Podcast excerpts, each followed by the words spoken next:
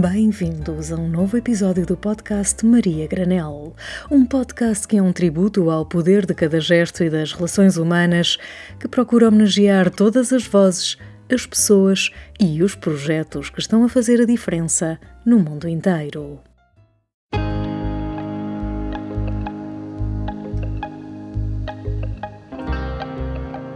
Foi com o sonho de ser investigadora que Paula Canha se formou na área da biologia, vertente de investigação. Depois de trabalhar na área, foi desafiada, enquanto estava entre projetos, a lecionar a disciplina de biologia.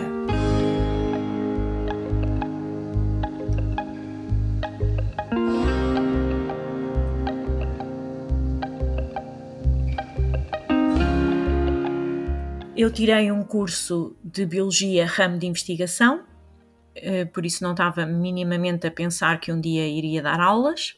E enquanto estava à espera que eh, começasse um projeto no qual eu ia estar envolvida, eh, comecei a dar aulas um bocadinho por acidente. E começou a ser uma experiência muito interessante e também muito desafiante. Aquele tipo de trabalho que eu me imaginava a fazer, que era todos os dias uma coisa diferente.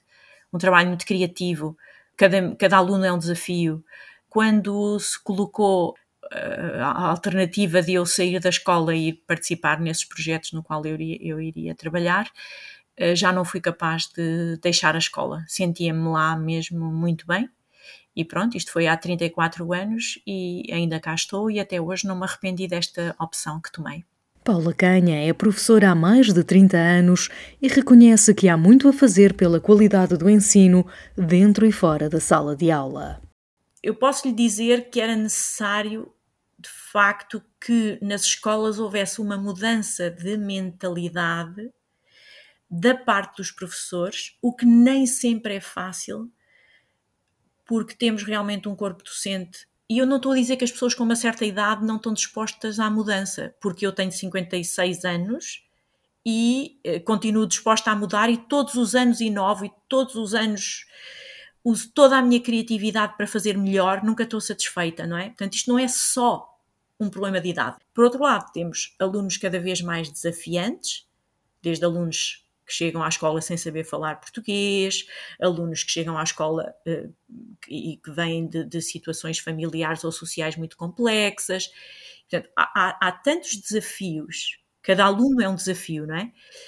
E, e o professor também tem, uh, há aqui um grau de exigência daquilo que é pedido ao professor, que de facto nem todos os professores estão capazes de o responder, pelas mais variadas razões. Por isso, é necessária uma mudança de mentalidade, o Ministério dá muitas ferramentas já para que os professores possam trabalhar, mas essas ferramentas só não chegam. Eu posso lhe dizer, dar aqui outro exemplo.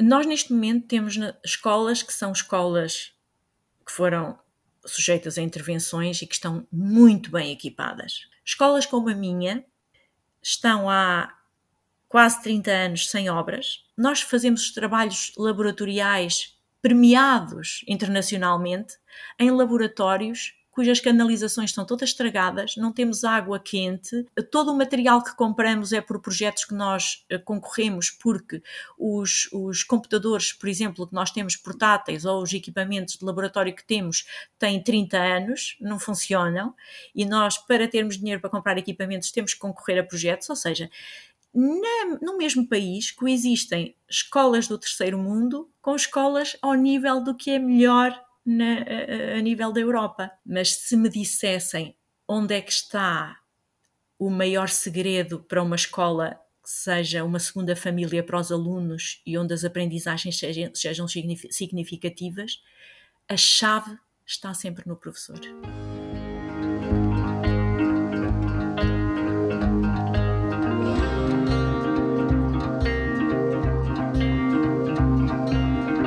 A dar aulas apenas a alunos do ensino secundário, é através da disciplina de Biologia, no 12º ano, que Paula Canha convida os seus alunos a sair da sua zona de conforto, a meter as mãos na massa e a descobrir o mundo que os rodeia.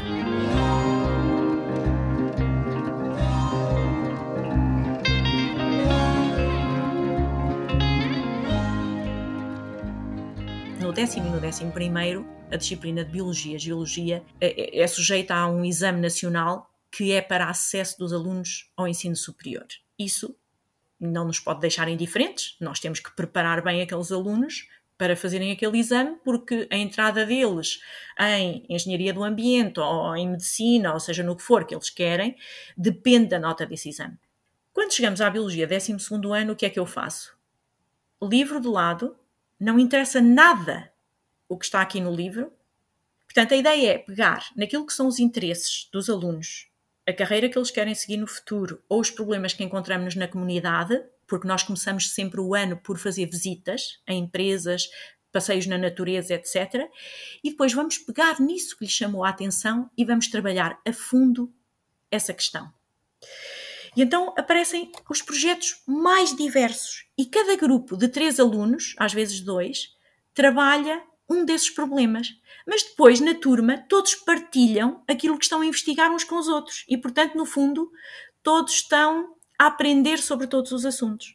Às vezes acontece que nós que os alunos trazem os problemas para a sala de aula. Lembro-me de um que foi uma aluna que chegou à escola e disse: Professora, o meu, meu avô está com um problema muito grave na barragem que ele usa para regar e que é uma planta que lá está a desenvolver-se dentro da barragem e ele já nem consegue, aquilo entope as canalizações todas da, da, da barragem. E eu, então, vamos lá à barragem, vamos ver o que é que se passa. Era uma planta invasora muito agressiva, a salvínia. Foi o primeiro registro e único até agora, felizmente, em Portugal, dessa planta invasora aquática.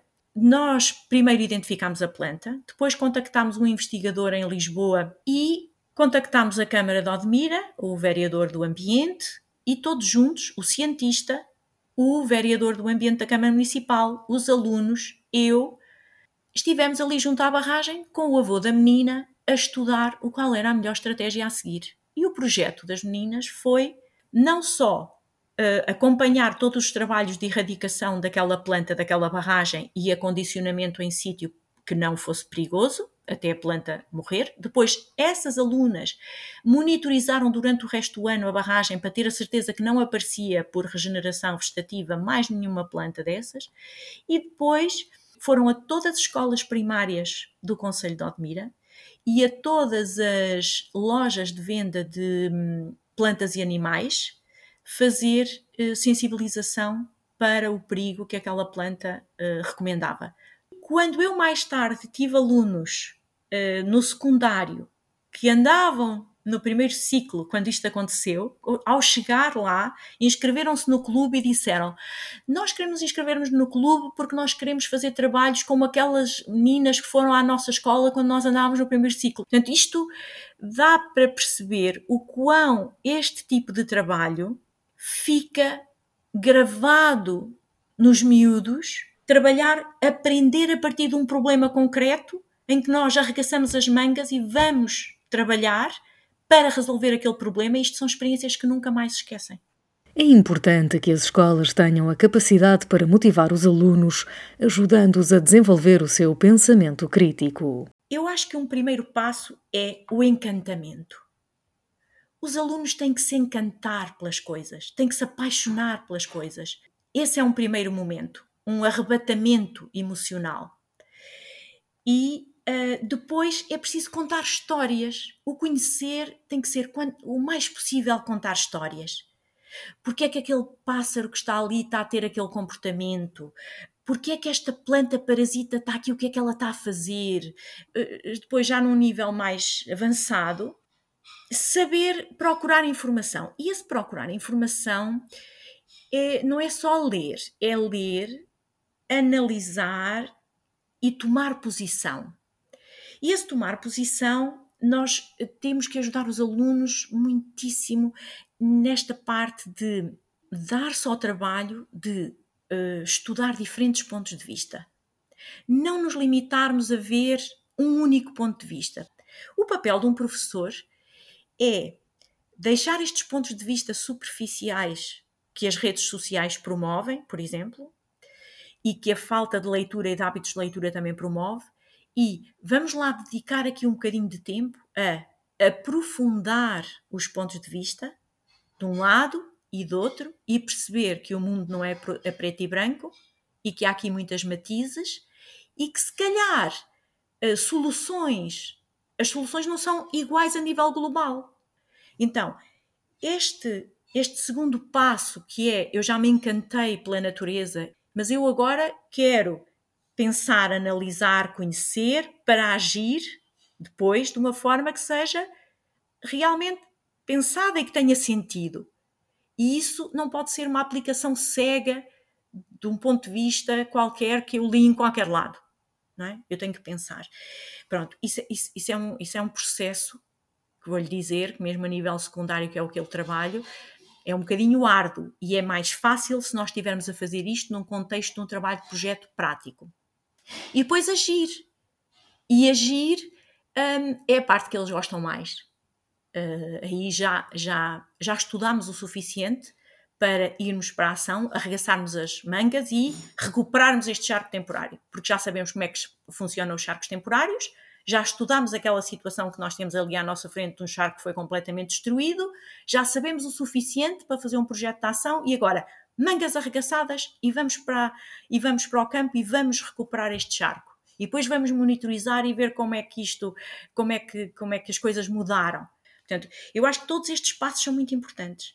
O aspecto emocional de se encantar pelas coisas, o conhecer, que tem que começar também de uma forma lúdica, do contar as histórias, etc. Mas depois temos que amadurecer esta fase do conhecer para o analisar, avaliar, tomar posição, mas de uma forma crítica e depois arregaçar as mangas e agir. Eu vou mudar a maneira como eu vivo para, para estar mais de acordo com aquilo que eu descobri que realmente é adequado e é a minha forma de cuidar do planeta e, e vou fazer tudo o que estiver na minha ação, na minha mão para, para o fazer e vou tentar sensibilizar outros para o mesmo. Apesar de ser professora a tempo inteiro, Paula Canha também tem trabalhado como investigadora.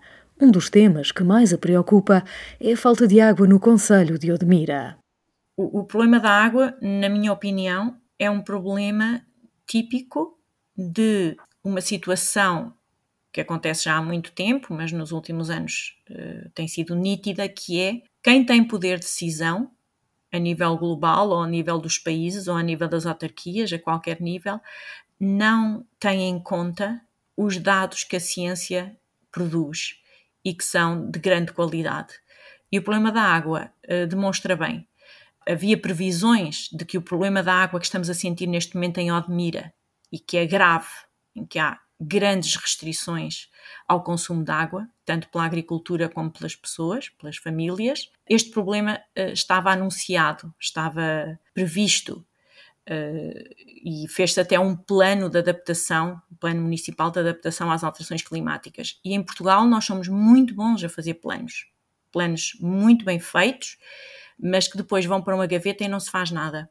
E eu participei numa reunião em 2006, participei noutras posteriores, mas portanto 2006, ao tempo que foi, eh, uma reunião com pessoas que estavam em órgãos de decisão relativamente à gestão da água em Aldemira e perante o cenário das alterações climáticas e da falta de água, as pessoas riam-se Uh, riam-se porque tinha chovido muito e porque uh, isso das alterações climáticas era, era uma visão apocalíptica dos cientistas e ou não acreditavam realmente que essas previsões tinham sentido e tinham validade científica, ou não estavam dispostos a desinstalar-se de todo, todas as regalias e todo o, todo o bem-estar que a abundância de água tinha proporcionado até ao momento eh, para investir todos os seus esforços numa gestão da água que implicava uh, um, mesmo grandes investimentos e um grande esforço. Portanto,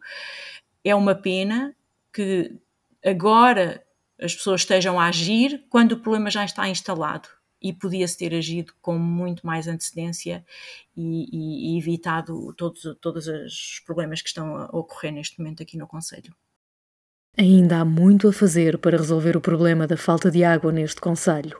Uma das soluções é modernizar a barragem de Santa Clara, vital para o abastecimento de água em Odmira. Por exemplo, a água de Odmira, tanto para a agricultura como para o consumo urbano, vem da barragem de Santa Clara. E a barragem de Santa Clara eh, é gerida por uma associação de beneficiários e é um sistema que foi montado uh, na, na década de 60 do século passado e até agora poucas ou nenhumas obras de remodelação sofreu. Portanto, era, é, é, um, é um sistema de distribuição de água arcaico, com perdas altíssimas, na ordem dos 40%, mas já foi mais, e isto não é, para os dias de hoje, não é admissível. Portanto, houve uma altura em que a União Europeia tinha vários uh, programas para uh, melhorar uh, a distribuição de água, para diminuir o desperdício, e todas essas oportunidades, até de ir buscar fundos fora, foram desperdiçadas. Por isso, nós deveríamos ter, estou a dizer a nível conselho, que é a realidade que eu melhor conheço, pelo não sei a realidade ao nível do resto do país, Sei que a nível do país inteiro melhoramos bastante a nossa eficiência na distribuição da água e, portanto, diminuímos as perdas, mas a nível do Conselho, de facto, não foram feitos os investimentos que eram necessários para haver menos desperdício ao nível da distribuição. Isto para além das outras, dos outros aspectos que é preciso cuidar, desde, desde logo a educação das pessoas para, para consumirem de forma mais racional e mais equilibrada.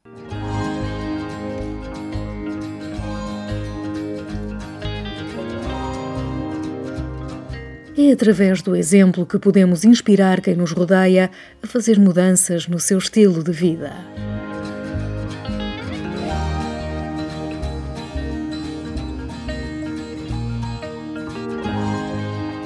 Primeira coisa, nós, como pessoas, eh, temos que ser um bom exemplo. Ninguém acredita em nós se nós, no nosso dia a dia, levarmos uma garrafa de plástico e estivermos a beber por uma garrafa de plástico na aula ou desembrulharmos a sandes num plástico. Portanto, eu tenho que dar exemplo. Essa é a primeira, primeira coisa. E a outra é ser profundo, não ser superficial, não ter medo de discutir opiniões de forma aberta, estar sempre disposto a aprender mais, nunca achar que sabemos tudo, nunca desistir de aprender. E depois é mãos à obra. É preciso muita criatividade, muita energia, mas vale tanto a pena. Podemos acabar esgotados, mas viver é isso. Outro dia estava a ouvir, a ouvir uma, um podcast em que, tá, em que um médico estava a dizer que o que aquela linha que quando uma pessoa está ligada a uma máquina, ou agora quando eu estou a olhar para este monitor que está a registar aquilo que eu estou a dizer, e há um para cima e para baixo e para cima e para baixo, como aquele que registra o coração das pessoas. A vida também é assim, é cansativa porque está sempre cheia de altos e baixos e nem tudo que nós, em, em que nós investimos dá resultado. Mas, de facto, se nós quisermos ver uma vida muito estável, muito, muito hum, previsível, com tudo controlado, isso é como aquela linha quando o coração da pessoa para e de repente no monitor aparece uma linha sempre igual. Então podemos acabar esgotados, mas isso quer dizer que estamos a viver.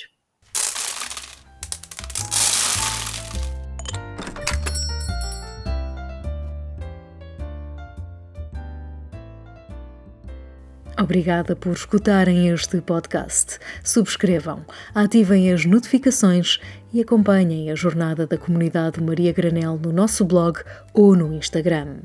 Até ao próximo episódio.